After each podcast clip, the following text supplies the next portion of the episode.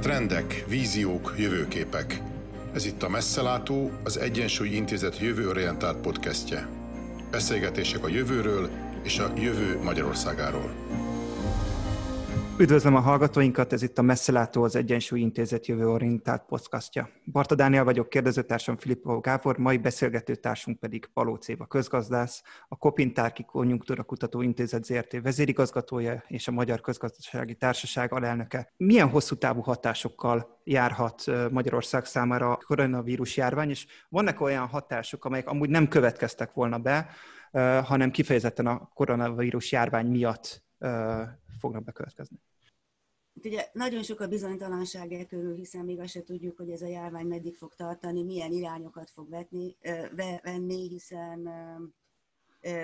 már most is olyan sok változást tapasztalunk, amilyet korábban nem lehet gondolni, tehát nem lehetett gondolni például ilyeneket, hogy mondjuk március-áprilisban viszonylag kevesebb megbetegedés volt, de több súlyos betegség és akár még haláleset sem. Most sokkal ennyibb a lefolyása, úgy tűnik ennek a betegségnek. Sokan azt gondolják, hogy ez valami mutáció eredménye, és ez még változhat a következő időkben is. Az biztos, hogy a gazdaságra és a társadalomra is nagyon erősen hatott ez a vírus, és nem csak rövid távon, hanem feltehetőleg vannak hosszú távú hatásai. Ami a rövid távot illeti, azt gondolom, hogy nem kell különösebben ecsetelnem, számokat is elég, hogy csak, csak annyit mondok, hogy a második negyed évben olyan hatalmas az zuhant a magyar gazdaság teljesítménye, 13,6%-ot, sőt, más számítások szerint mi végeztünk a Kopingban erre számításokat, hogyha a készletek nem nőttek volna, ami ez egy technikai tétel, 16% is lehetett volna. Ennek az összes negatív következményeivel, munkahelyvesztés, ágazatok ellehetetlenülése, stb. Most azt gondoljuk, hogy valószínűleg hosszú távon ez jelentős mértékben enyhülni fog, de azért fog magával hozni tartós változásokat is. No, mi nem hiszünk a úgynevezett visszapattanásos, tehát hogy visszapattanásos változatban, vagyis hogy amennyi zuhantunk idén, annyit fogunk majd növekedni jövőre.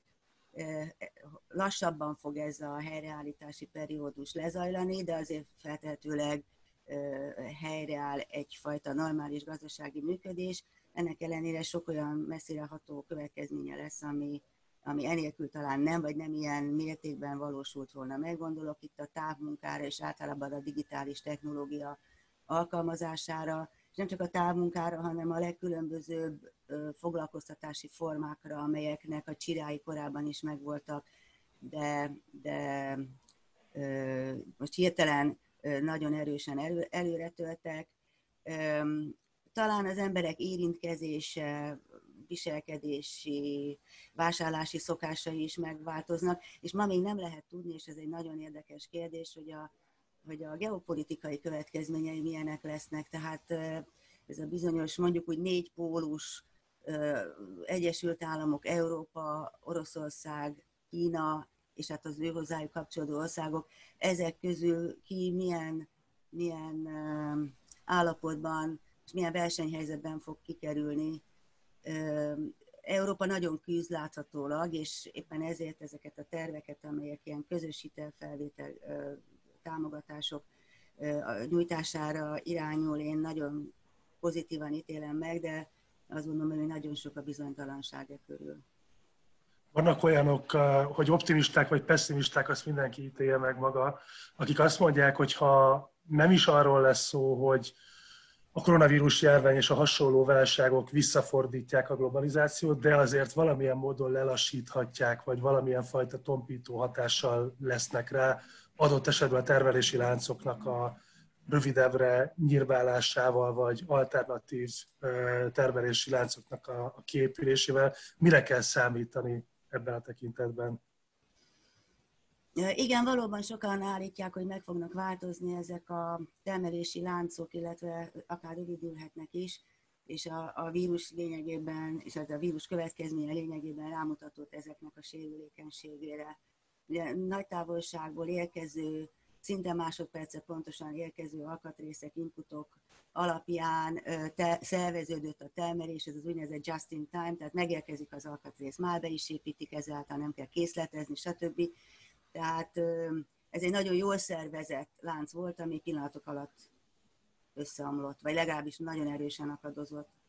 Mindazonáltal ezek a láncok azért nem véletlenül alakultak ki. Tehát nagyon súlyos és komoly gazdasági, gazdasági elemzések álltak mögötte, költségcsökkentési tényezők, legtöbbször, illetve van, amikor olyan is, hogy bizonyos anyagokat, vagy bizonyos alapdolgokat csak egy országban lehet megszerezni, de azért többnyire feldolgozóipari termékekről van szó, amelyeket elvileg bárhol lehetne termelni, de mégiscsak ott termelték ahol, mert ez tűnt a leggazdaságosabbnak. És itt az a kérdés, hogy ez a két szempont, tehát a, a biztonság, az ellátási biztonság és a költséghatékonyság közül melyik fog győzedelmeskedni, ezt ma még nem igazán tudjuk, de azért mi az intézetben, mi foglalkozunk ezzel, van egy kollégám, aki kifejezetten ezzel foglalkozik, mi azt gondoljuk, hogy azért nagyon nagy változás etéren nem fog beállni, ha a vírus valóban eltűnik. Tehát a költséghatékonyság nagyon is fontos szempontként fog szerepelni. Lehet, hogy adott esetben egy-egy döntésben, tehát hogy hova alokálnak bizonyos termelési láncszemeket, ha úgy tetszik, szerepet fog játszani, de azért alapjában véve nem fogja megkérdőjelezni az eddig globalizált termelési láncok létét és létjogosultságát. Számos szakértő felhívja arra a figyelmet, hogy az elkövetkező évtizedben számos hasonló sokra számíthatunk.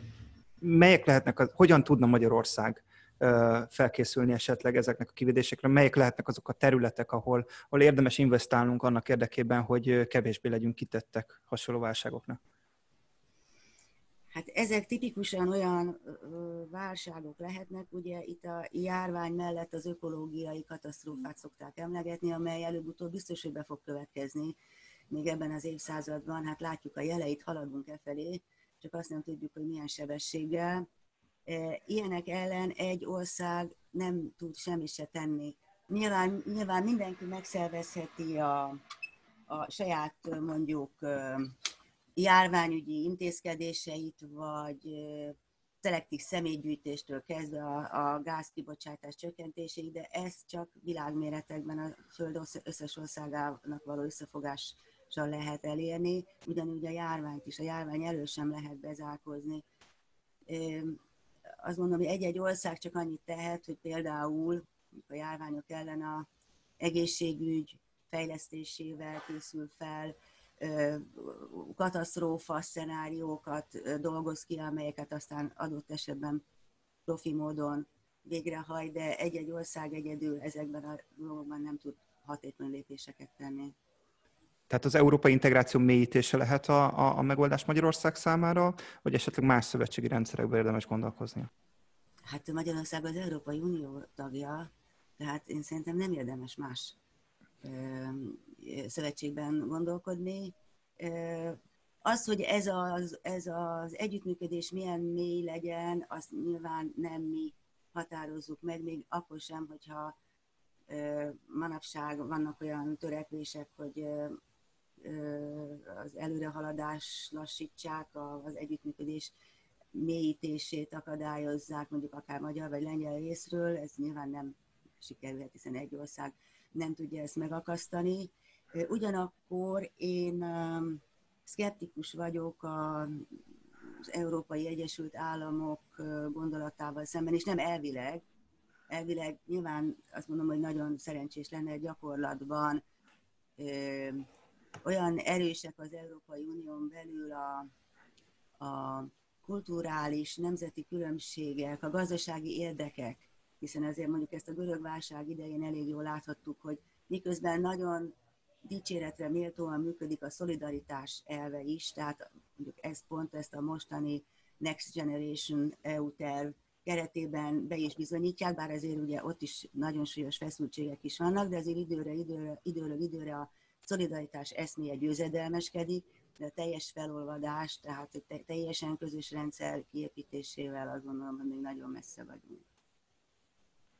Itt többször is felmerült néhány egymással párhuzamos válság folyamat köztük a klímaváltozás. Emellé nyugodtan hozzávehetnénk még, én nem tudom, a robotizációt, automatizációt, a demográfiai trendeket, Európa előregedését és így tovább.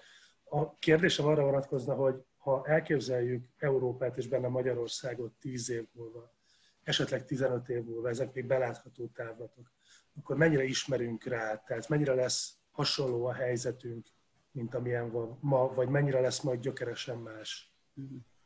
Bocsánat, én a kérdést annyiból ányalnám, hogy azért a, a robotizációt azt nem sorolnám a járvány vagy a klímakatasztrófa egy sorban, mert ott két nagyon negatív, sok szerű dolog volt. A maga a robotizáció az az én megítélésem szerint egy rendkívül pozitív és a jólétünket alátámasztó folyamat, amely már nem új, de nyilván erősödni fog a következő évtizedben.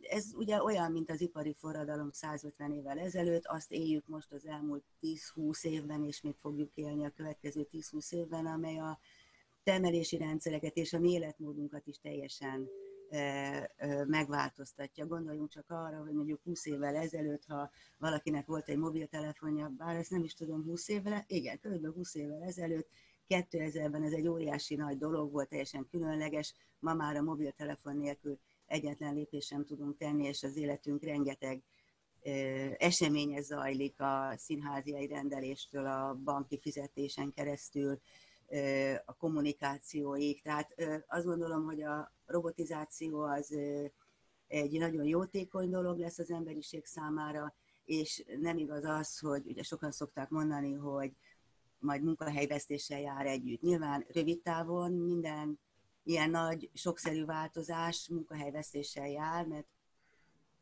azok a dolgozók, akik egy bizonyos munkakörben dolgoztak, és az ő munkájukat átvette egy másik rendszer, egy gép, mondjuk ugye az, ipari forradalom idején a gőzgép, most meg a digitalizáció, a, kom, a robotok és a komputerizáció, átmenetileg ez a munkaerőpiacon zavart okozhat, de aztán átalakul a struktúra. Hát gondoljuk bele, az ipari forradalom idején 10-50-szeresére nőtt a termelékenység, ugye amit akkor még nem mértek termelékenységet, most már tudjuk, hogy egy dolgozó egy óra alatt mennyi jószágot tudott előállítani, és azért most 150 évvel később is majdnem mindenkinek van munkája 5-6 százalékos munkanélküliség mellett, mert új igények, új keresletek jelennek meg, és ehhez alkalmazkodni, tehát új szak, alkalmazkodni kell, új szakmákat kell tanulni, új szakmákat kell oktatni, és azt gondolom, hogy ezzel az is járhat, hogy a munkaidő rövidülhet, hogy, hogy rugalmasabb munkaidőben tudunk dolgozni. Hát csupa olyan dolog történhet, ami az életünket kellemesebbé teszi. Tehát ez, hogy bemegyek 8-tól 5-ig, vagy 3-ig, vagy 4-ig a gyárba, és utána hazamegyek, ez már nagyon-nagyon kevéssé lesz jellemző, már most is egyre csökken ennek az aránya, és sokkal ö, nagyobb teret fog kapni a rugalmas munkaidő, a távmunka, és hát ahogy mondtam, a rövidebb munkaidő. És hogyha középtávon nézzük ezeket a folyamatokat, akkor a magyar gazdaság a maga szerkezetével, a maga munkaerőpiaci hagyományaival és szerkezetével mennyire van felkészülve egy ilyen változásra? Az oktatás azt gondolom, hogy nagyon kevéssé.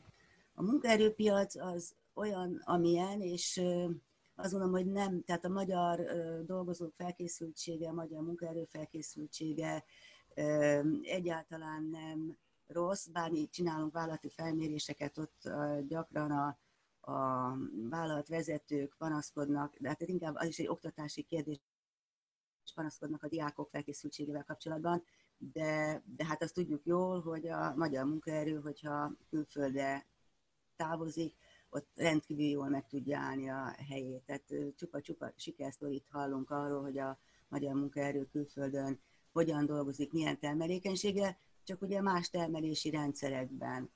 Én azt gondolom, hogy minden az oktatáson múlik, a mai oktatási rendszer nem ezt tükrözi. Ez egy száz, sőt, éppen visszafele haladunk e, az időben, tehát most már lassan a 150 évvel ezelőtti, vagy a 100 évvel ezelőtti oktatási rendszereket kezdjük visszahozni, a, a, a magolást, a tárgyi tudásnak az erőltetését, holott inkább a, a logikai gondolkodást, a dolgok összekapcsolását, ugye ezt nevezik kompetenciának kellene, kompeten, kellene előtérbe helyezni, már csak azért is, mert olyan idő felé haladunk, sőt már abban is vagyunk, amikor egy embernek, ez szinte már közhelynek tűnik, egy embernek a, a munka évei alatt, még 40-50 év alatt is többször kell váltani. Lehet, hogy nem szakmát, de a szakmán belül technológiát tanulni, vagy valami egyebet elsajátítani. Emellett azt gondolom, hogy amit nagyon kellene a magyar oktatási rendszerben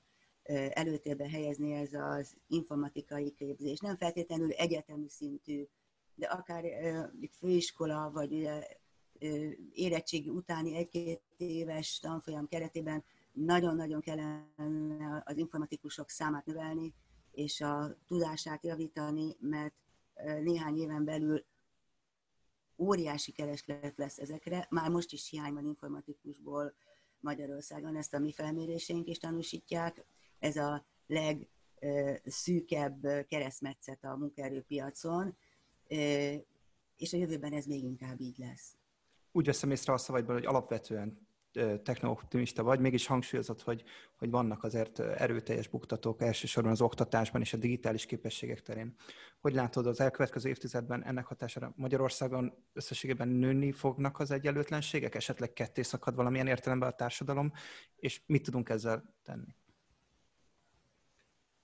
Az egyenlőtlenségek világszerte nőnek. Ugye ez egy törvényszerű dolog, és különösen ott nőnek, ahol ez ellen nem tesznek valamit. Tehát magától a folyamat az mindenképpen a szétszakadás irányába mutat, és ez nem egyfajta romlás az igazságosság terén, hanem egyfajta, ha tetszik, akár matematikai törvényszerűség, hogyha a munka és a tőke aránya nem is változik, illetve a munka és a tőke hozadéka se változik, az, akinek mondjuk, nem tudom, egy milliárdos jövedelme van egy évben, egy milliárd dolláros, forint, mindegy, és 10%-kal nő, akkor az már önmagában mennyit? 100 milliót jelent, akinek a tizede van, az csak egy nagyon kicsi növekményt tud elérni, ezért matematikailag kiszámítható, hogy a távolságok a legalacsonyabb és a legmagasabb decilis között nőnek. Ott nem nőnek, mondjuk ilyen tipikusan skandináv modell, amely ezeket nagyon erősen visszavágja, és progresszív, nagyon erősen progresszív adóztatás mellett az újraelosztást a szegények javára megváltoztatja. Azt gondolom, hogy ez lesz a kérdés Magyarországon is, és a másik pedig az esélyegyenlőségnek a megteremtése. Magyarországon nagyon-nagyon kevés ebben a pillanatban, és azt is látjuk, nagyon szomorúan látjuk, hogy akik az esélyegyenlőség érdekében tenni akarnak, azok valamiért szálkát jelentenek a kormány szemében. Csak nagyon erőteljes beavatkozás. Itt valóban nagyon erőteljes beavatkozással. Nem máshogy kéne beavatkozni, itt kellene beavatkozni, nagyon erőteljes beavatkozással lehetne az esélyegyenlőséget megváltoztatni, esélyegyenlőséget javítani, a felzárkózást támogatni, és ide nagyon-nagyon sok erőforrást allokálni pont most a koronavírus járvány nyomán, de talán már 2008 után is megindult egy olyan folyamat, hogy még alapvetően, ha úgy tetszik, jobbra vagy piacpárti irányba besorolt közgazdászok is az akadémiai irodalomban elkezdtek máshogy gondolkodni az államról, az állami beavatkozásnak a legitim köréről. Tehát, mint hogyha most konzervatívabb közgazdászok is sokkal többet fogadnának el állami beavatkozás címén ez vajon egy ilyen soknak az ideiglenes hatása, vagy hosszú távon átalakulhat a közgazdasági gondolkodás arról, hogy mit szabad, mit kell, és mit tolerálható egy állam részéről elviselni? Hát a kérdést így általánosságban szerintem nem lehet megválaszolni, mert azon is múlik, hogy milyen helyzetben vagyunk, illetve az állam beavatkozásának mely terepeiről beszélünk. De külön kell választani, említetted az előző globális pénzügyi válságnak a időszakát is. Azt mondom, hogy a válság, legyen az bármilyen természetű, tehát mint a múltkori a globális pénzügyi válság, vagy most ez a járvány okozta válság, tipikusan az az időszak, amikor az államnak nagyon erős teljesen be kell avatkoznia. És nem csak vírus ellenes szabályokat, vagy járvány ellenes szabályokat hozni, ez is a dolga, hanem a gazdaságba is beavatkozni, akár a társadalomba, hogy azokat az akut, sokszerű negatív hatásokat, amelyeket egy válság okoz, tompítsa, vagy legalábbis részlegesen megakadályozza. Tehát például mondjuk a fiskális politikával pénzt engedjen ki a gazdaságba, támogassa a leginkább érintett cégeket, rétegeket, társadalmi rétegeket, a legelesettebbeket valamilyen módon támogassa, akiről tudja, hogy, hogy teljesen jövedelem nélkül maradnak. Tehát ilyen esetben az államnak igenis szerepe van, ilyenkor van igazán szerepe az állam. A másik kérdés az az, hogy az állam mibe avatkozik bele. Ugye a Magyarországon jelenleg az embernek az az érzése, hogy mindenbe beleavatkozik az állam, amiben lényegében nem kellene, és nem avatkozik be ott, ahol kellene. Mire gondolok ez alatt? Azt gondolom, hogy a, a, az oktatás tipikusan az a terület, ahol az elmúlt évtizedekben, és ez tényleg minden politikai felhang nélkül mondom, ezt mindenki elismeri, egy rendkívül sokszínű oktatási rendszer jött létre.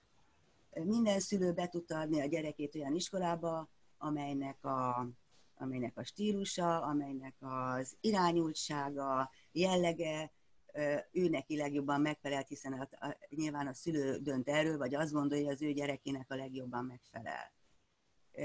Ilyen területek, és ez nagyon-nagyon hatékony, és nagyon üdvözlendő dolog, ebbe egyfajta gleichsajtolással be avatkozni, azt gondolom, hogy teljesen felesleges, és ahogy mondtam, különösen, hogy nem abba az irányba megy el ez, a, ez az ódivatú, avit felfogású oktatás erőltetése, amelybe kellene menni, de még hogyha nem is így lenne, hanem tényleg egy abszolút progresszív irányzatot nyomna, akkor sem biztos, hogy ez lenne a jó, hiszen akkor is szükség van arra, hogy sokszínű legyen az oktatás, hogy mindenki meg tudja találni benne a, benne a, a számára megfelelő elemeket, nyilván úgy, hogy vannak az is standard elemek, tehát van olyan tananyag, korpusz, amit mindenképpen meg kell tanulni.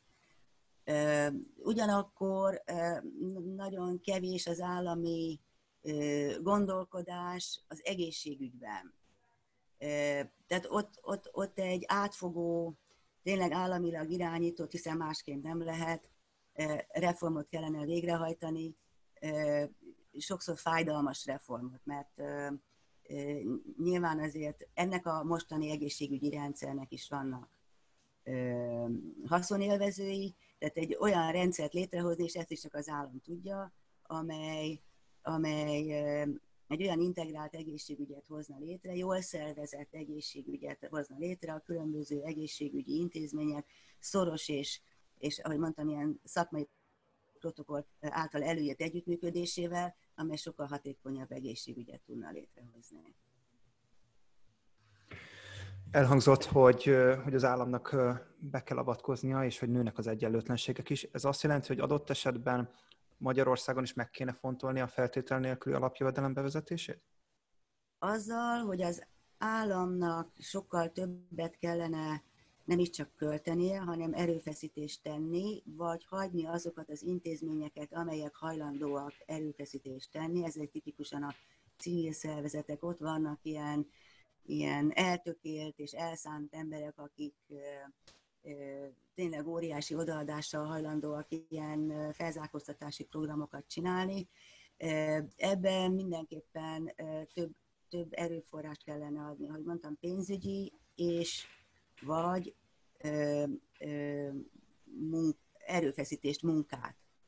Ö, az alapjövedelem dolgával én ambivalens vagyok, azt sem mondanám, hogy feltétlenül nem értek vele egyet, de azt gondolom, hogy ez nem, nem igazán időszerű Magyarországon, különösen azért, mert nagyon sok olyan ember van, és ez most még tovább fog növekedni ezeknek az aránya, akik kemény munkával nagyon keveset keresnek. Ugye ezt hívják a dolgozói szegénységnek. Tehát van munkájuk, de ennek ellenére még akár két kereső mellett is éppen hogy csak el tudják tartani magukat vagy a családjukat. Ilyen körülmények között, és mindig gondolni kell arra, hogy milyen társadalmi válaszok érkeznek egy-egy lépésre, milyen reakciót vált ki egy-egy lépést. Ilyen körülmények között a feltétel nélküli alapjövedelem megadása még akkor is negatív reakciót válthat ki, hogyha sikerül elmagyarázni ezzel azoknak az embereknek, akik mondom, kis egzisztenciák nehezen élnek meg a fizetésükből, hogy ezzel ők nem járnak rosszabbul. Mert azért a, ez mindenképpen társadalmi feszültséget szítana szerintem, úgyhogy ezzel én óvatosan bánék, és pillanatnyilag, és különösen ami a következő években jön, itt, itt, itt most nagyon sok, tö, sokkal több szegény ember lesz, mint az korábban volt, hiszen az alsó rétegeket, a, nem a, lega, a legalsót is, de mondjuk az alsó három legfeljebb négy decilis sújtja a legjobban a válság, és fogja a továbbgyűrűző hatásai révén is sújtani a válság. Tehát azt gondolom, hogy inkább célzott támogatást kell nyújtani, tehát például a családi pótlék emelése senkinek se szúrná a szemét, valamiért ez a kormánynak egy mostoha gyereke, mondjuk azt, hogy nem lehet tudni, hogy miért, de talán lehetne gondolkodni rajta, vagy akár bármilyen célzott rokkantságot, vagy bármilyen hátrányos helyzetet kompenzálni igyekvő lépés, azt gondolom, hogy nagyon helyes lenne, ezek lehetnek akár széleskörűek. Generálisan az alapjövedelem bevezetését én most nem találom célszerűnek, vagy időszerűnek. Egy kicsit uh, nagyobb távlatok felé nyitnám ki a beszélgetésünket, legalábbis a jövőbe, tehát időben. A kérdésem az az lenne, hogy, hogy mi múlik az, hogy, hogy a következő 20-30 évben, amikor alapvetően a világgazdaság és a világpolitika az nagy valószínűséggel az amerikai-kínai vetélkedésről fog szólni, akkor ebben a vetélkedésben Európa és az Európai Unió önálló pólus lehessen, ne pedig csak egy ilyen pingponglabda, amelyik a két fél között pattog. Mik itt a legfontosabb tényezők, amik befolyásolhatják ezt a folyamatot? Én azt gondolom, hogy az együttműködésnek a a hatékonysága és az intenzitása. Ahogy mondtam, az Egyesült Áll- Európai Egyesült Államok ideje nem fog eljönni, de azért lehet nagyon sok koordinált lépést tenni. Lehet, hogy az egész döntési mechanizmust át kell alakítani, mert az most rettenetesen nehézséges. Ugye ez egy nagyon demokratikus elven alapult, hogy csak szavazategyezőséggel, illetve bizonyos döntéseket egyhangulag lehet csak meghozni, ez rendkívül nehézkessé teszi a döntési mechanizmus, lehet, hogy ezen változtatni kell, mert amióta ez a rendszer kialakult, ugye már eltelt jó néhány évtized, és közben megváltozott az összetétel is, meg a világ is változott, és nem csak a, a szereplők, tehát az Európai Unió tag, tagjainak a száma nőtt meg, hanem a sokszínűsége és a kulturális háttere is. Tehát valószínűleg az egész döntési és mechanizmust, a reakcióidőket, a változtatási képességet kell megjavítani, hiszen e, e Európa pillanatnyilag hátrányban van mind a két említett gazdasági nagyhatalommal szemben, ahol azért van erő az egységes lépésre. Tehát azt gondolom, hogy a, a, a, a reakcióidőket, a, a döntési mechanizmusokat kell megváltoztatni, és akkor talán van valami esély, bár azt mondom, hogy Európa esélyei nem túl jók ebben a versenyben, azért hosszú távon lássuk be. És egyébként ettől a furcsa kínai modelltől, amit sokféleképpen lehet nevezni, attól Európának lehetne tudnia tanulni valamit túl azon, hogy legyen 1,3 milliárd főnyi lakossága? Tehát van olyan, ami a demokratikus vívmányok megőrzése nélkül egyébként egy imitálható, vagy feladaptálható dolog? Hát attól tartok, hogy ez ma már Európában fából vaskarika. Tehát Európának van egyfajta demokratikus hagyománya, Európában vannak a különböző mértékben, de a munkásoknak jogaik, van egyfajta tripartit, mondom, az is különbözőképpen működik, azért látjuk az egyes országok között nagy különbségek vannak. Tehát ezért itt a, a, a munkavállalók kiharcoltak egyfajta egyeztetési mechanizmust, bizonyos munkavállaló jogokat, ebben már visszalépni nem lehet. Tehát ez egy másfajta fejlődési út. És ahogy mondtam, más a döntési mechanizmus. Tehát ahogy látjuk, hogy én nem voltam még sajnos Kínában, de barátaim mondták, hogy ha valaki elmegy egy hétre Kínába, amikor megérkezik, alapoznak egy hidat, mikor elutazik, akkor megvan a 100 méteres híd. Tehát iszonyatos munkaszervezettséggel, fegyelmezettséggel, és hát nyilván éjjel-nappal tudnak dolgozni, ellentétben az európai munkásokkal, akiknek vannak jogaik, ezt mi szeretjük persze,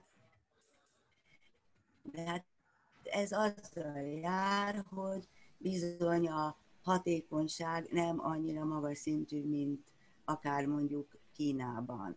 De azt gondolom, hogy ez nem, tehát mondjam, azért nem szeretnék én inkább Kínában élni, mint Európában, de ez azt gondolom, hogy ezzel számot kell vetni. Tehát ezek szerint a 21. században demokráciák nem igazán versenyképesek. Pénzügyi hát, értelemben, hát, gazdaság értelemben.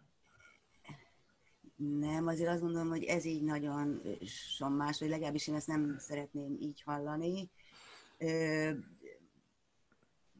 Vannak bizonyos hatékonysági hátrányai, az biztos, de azért mindenképpen sokkal progresszívebb rendszerek, mint a nem demokráciák.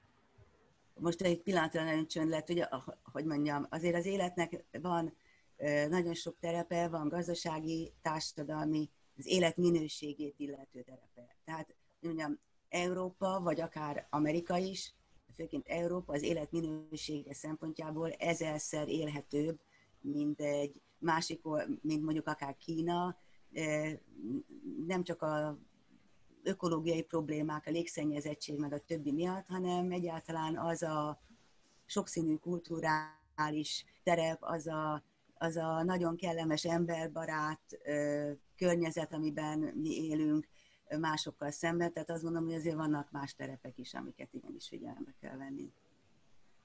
Elképzelhető az, hogy a, a digitalizáció, a globalizáció, a nemzetállamok szerepének a háttérbe szorulása, a magáncégek szerepének a felértékelődése, és lehetne hosszan sorolni.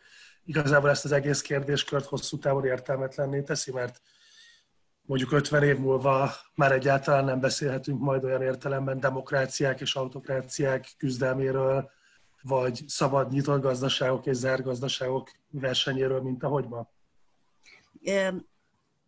Hát az, hogy nem beszélhetünk, azt, azt nem mondanám, de biztos, hogy van egy ilyen irányzat, és ebbe az irányba halad. Tehát mondjuk a multinacionális globális vállalatok már ma, nem tudom, akárha csak egy vállalatot nézzük, akkor erőt képvisel, mint a teljes magyar GDP, vagy akár kétszer-háromszor akkorát, hogyha mondjuk a nagyon nagyokat nézzük. És hát óriási mértékben függnek a gazdaságok ezeknek a működésétől, behálózzák az egész világot, tehát mindenhol vannak elemeik. El lehet zárkózni ezelől, de az a totális lemaradás útja, tehát ideig, óráig egy-egy ország elzárkózhat, de akkor ott fellázad majd a nép, és fogja követelni, hogy ez ne így legyen. Tehát mindenképpen megváltozik a kormányok és a nagy globális vállalatok között megváltoznak az erőviszonyok, a gazdasági értelemben sokkal inkább áttevődik ezeknek, a, tehát a, a globális vállalatoknak a, az irányába áttevődnek az erőpozíciók, és akkor ezeknek a harca fog valószínűleg zajlani. Nyilván ezek a nemzetállami határok, amelyek most akár mondjuk az Európai Unióban is vannak, de hát azt látjuk, hogy szinte maguktól is oldódnak, hiszen akkora nagy a jövés-menés a országok között, ki itt tanul, ki oda házasodik, tehát ezek oldódni fognak. Lehet ideig, óráig erőltetni a népi, meg a nemzeti vonalat, meg a hagyományokat, meg a pitykét, meg a mentét, de, de hosszú távon ez, ez, ez, ez nem fog menni. Gyakran ebben a vonatkozásban is sokszor, sokszor elhangzik az, hogy, hogy Magyarország akkor lehet sikeres, hogyha maga is sikere tud vinni hazai multikat, hazai multinacionális vállalatokat. Látsz-e arra esélyt, hogy a következő évtizedben kinőnek-e ilyen, ilyen cégek, vagy Magyarország méretéből adódóan nem lesz képes tulajdonképpen felépíteni egy multit, vagy Magyarországon nem lesz képes létrejönni egy, egy multi cég? Hát éppen az előbb beszéltünk a globális piacról és a globalizációról, Ennek következtében a cég mérete, illetve az ország mérete a cég növekedési potenciálja számára szempontjából egyre kevésbé érdekes, hiszen abban a pillanatban ki lehet lépni külföldi piacokra, és különösen mondjuk a digitalizáció vagy a, vagy a komputerizáció témakörében, hiszen maga e, ez, ha úgy tetszik, globális, és nem egy-egy piachoz kötött. Egyébként ezt megfigyelhetjük, hogy az elmúlt évtizedben azok a globális cégek, amelyek a, majdnem a semmiből jött, nőttek ki, azok mind, a, mind valamilyen módon az informatika területén ö, születtek, és ma már a feldolgozóiparban, ami azért sokkal inkább helyhez kötött, ö, lényegében megmerevedett a struktúra. Tehát a nagy vállalatok, a Henkel, meg sorolhatnánk a többit, azok persze megvannak és uralják a piacot, de az újak, azok mind az informatika területéről jöttek, tehát az informatikában nyugodtan lehetne magyar multinacionális vállalat, és hát ugye van is néhány, tudunk néhány sikertörténetről, de ezek sajnos nagyon kevesen vannak. Én azt gondolom, hogy ha van valami, amit a, az államnak támogatnia kellene, arról nem is beszéltünk, hogy be kell avatkozni az államnak a gazdaságba, azt akkor elfelejtettem mondani, az a, az a véleményem, hogy minél kevésbé, viszont vannak olyan területek, amikor ennek igenis lehet, lehet létjogosultsága, például ilyen cégkezdeményeket, amelyek nagyon jó informatikai fejlesztések reményét vetik fel, és akár nemzetközi terjeszkedés reményét vetik fel. Ahogy mondtam, van néhány ilyen. Ezeket kellene minden áron, a más nem ilyen vállalkozói tőkével, venture capital támogatni. Vannak ilyen magyar cégek is, de ugye itt a probléma az valóban az, hogy ezek a venture capital magyar cégek nem tudnak jellemzően elegendő tőkét, tőkét nyújtani egy-egy, egy-egy cégnek, holott itt ezek egy bizonyos ponton túl már nagyon tőkeerős, vagy tőkeigényes dolgok. Tehát kitalálni valamit, négy-öt fiatal fiú és lány összeáll, és valamit nagyon jó ötletet kitalál, de amikor ennek a implementációjára kerül sor, akkor oda már nagyon-nagyon sok pénz kell, hiszen kicsibe akkor nem érdemes. Akár a kommunikációra, akár a terjesztésben, akár a marketingben, mindenben nagyon sok pénz kell. Én azt gondolom, meg elég sok ilyen hír is érkezik, hogy, a, hogy ötlet nagyon sok van, némi pénzek is vannak az ötletek fejlesztésére a különböző kutatási alapokból, de ezek nagyon-nagyon gyéren csordogálnak, nagyon-nagyon kevés ez a pénz, amit így fel tudnak használni. Amerikában főként magántőke lép ilyenkor, de Magyarországon a magántőke sem annyira erős, hogy ilyen kockázatos vállalkozásokat, vagy kockázati tőkét bevetve tudjanak ilyen vállalkozásokat támogatni. A beszélgetésünkben is előkerült, és most is újra és újra visszatérünk a, az informatika szerepéhez, illetve a hiányzó magyar informatikusokhoz. Ugye általában minden évben olvashatjuk, hogy több tízezer informatikus hiányzik a piacról, és hát amire én vissza tudok emlékezni, a újságot olvasok, ezt minden évben elolvastam ezt a cikket, ami számomra érthetetlen. Én nem vagyok közgazdász, de azt gondolnám, hogy ez egy tipikus piaci helyzet, hogyha növekszik a kereslet valamire, akkor megteremtődik rá a kínálat. Mi lehet az, az oka annak, hogy, hogy bár egy kezdő informatikus fizetés az indokoltát tenni, hogy minél többen menjenek informatikusnak, mégis minden évben ott vannak ezek a hiányzó, betöltetlen informatikus állások. Hogy, hogy ezt nem oldja meg a munkaerőpiac? Hát ez nem elsősorban a munkaerőpiacnak kell, hanem az oktatásnak kellene megoldani, és már, és már megint az oktatásnál tartunk, hiszen képzés nélkül nagyon-nagyon kevés ember válhat informatikussá. Ismerek ilyet, aki szinte autodidakta módon tanulta meg a rendszergazdai feladatokat, de azért ez ne, nem igazán ez a jellemző. Azt gondolom, hogy az oktatásnak már a már az alsófokú képzésben is meg kellene jelennie, tehát már az általános iskolában jóval nagyobb hangsúlyt kellene fektetni a, a digitális kompetenciák fejlesztésére, és ez láthatólag találkozna is a gyerekek megértésével, hiszen minden gyerek már hat éves korában kitűnően tudja használni a szülei laptopját és tabletjét, tehát biztosan nagy érdeklődéssel tanulnának ilyen informatikai ismereteket, és ezt később is folyamatosan a középfokú oktatásban és az egyetemen kellene, kellene érvényesíteni. Önmagában az, hogy több diákot veszünk fel az informatikai szakra, lehet, hogy ez is lenne megoldás. Ennyire én nem ismerem ezt a dolgot, ezt az informatikus szakembereknek kellene megmondani, hogy, hogy van-e, lehetne nagyobb hely számot biztosítani az informatikusoknak az egyetemen, vagy nincs annyi felkészült diák, akit érdemes fölvenni. Ezt én nem tudom megmondani, de az biztos, hogy, hogy, hogy ennek már az alapfokú képzésben is sokkal inkább meg kellene jelennie. Hiszen ez, ez a mi életünk már. Tehát mi leragadtunk valami nagyon-nagyon régi technika és mindenféle, akár természettudományos tudás átadásában, ez, ez is biztos nagyon fontos, de, de, ez, de az informatika az a mostani életünket befolyásolja, most kell ezt értenünk és tudnunk. Köszönjük szépen. Nekem így a vége felé egy utolsó kérdésem lenne, amit, amit minden beszélgető partnerünknek felteszünk, mivel ugye ez egy jövőorientált beszélgetés sorozat, amikor a jövőnek a kilátásairól, nagy trendjeiről beszélgetünk, meg szoktuk kérni a, a, az alanyainkat, hogy ajánljanak a hallgatóknak valamilyen érdekes, izgalmas, inspiráló könyvet, vagy akár dokumentumfilmet, amely az utóbbi időszakban jött szembe velük, és valamilyen módon jövőről szól, vagy a jövőre vonatkozó tanulságokat rejthet.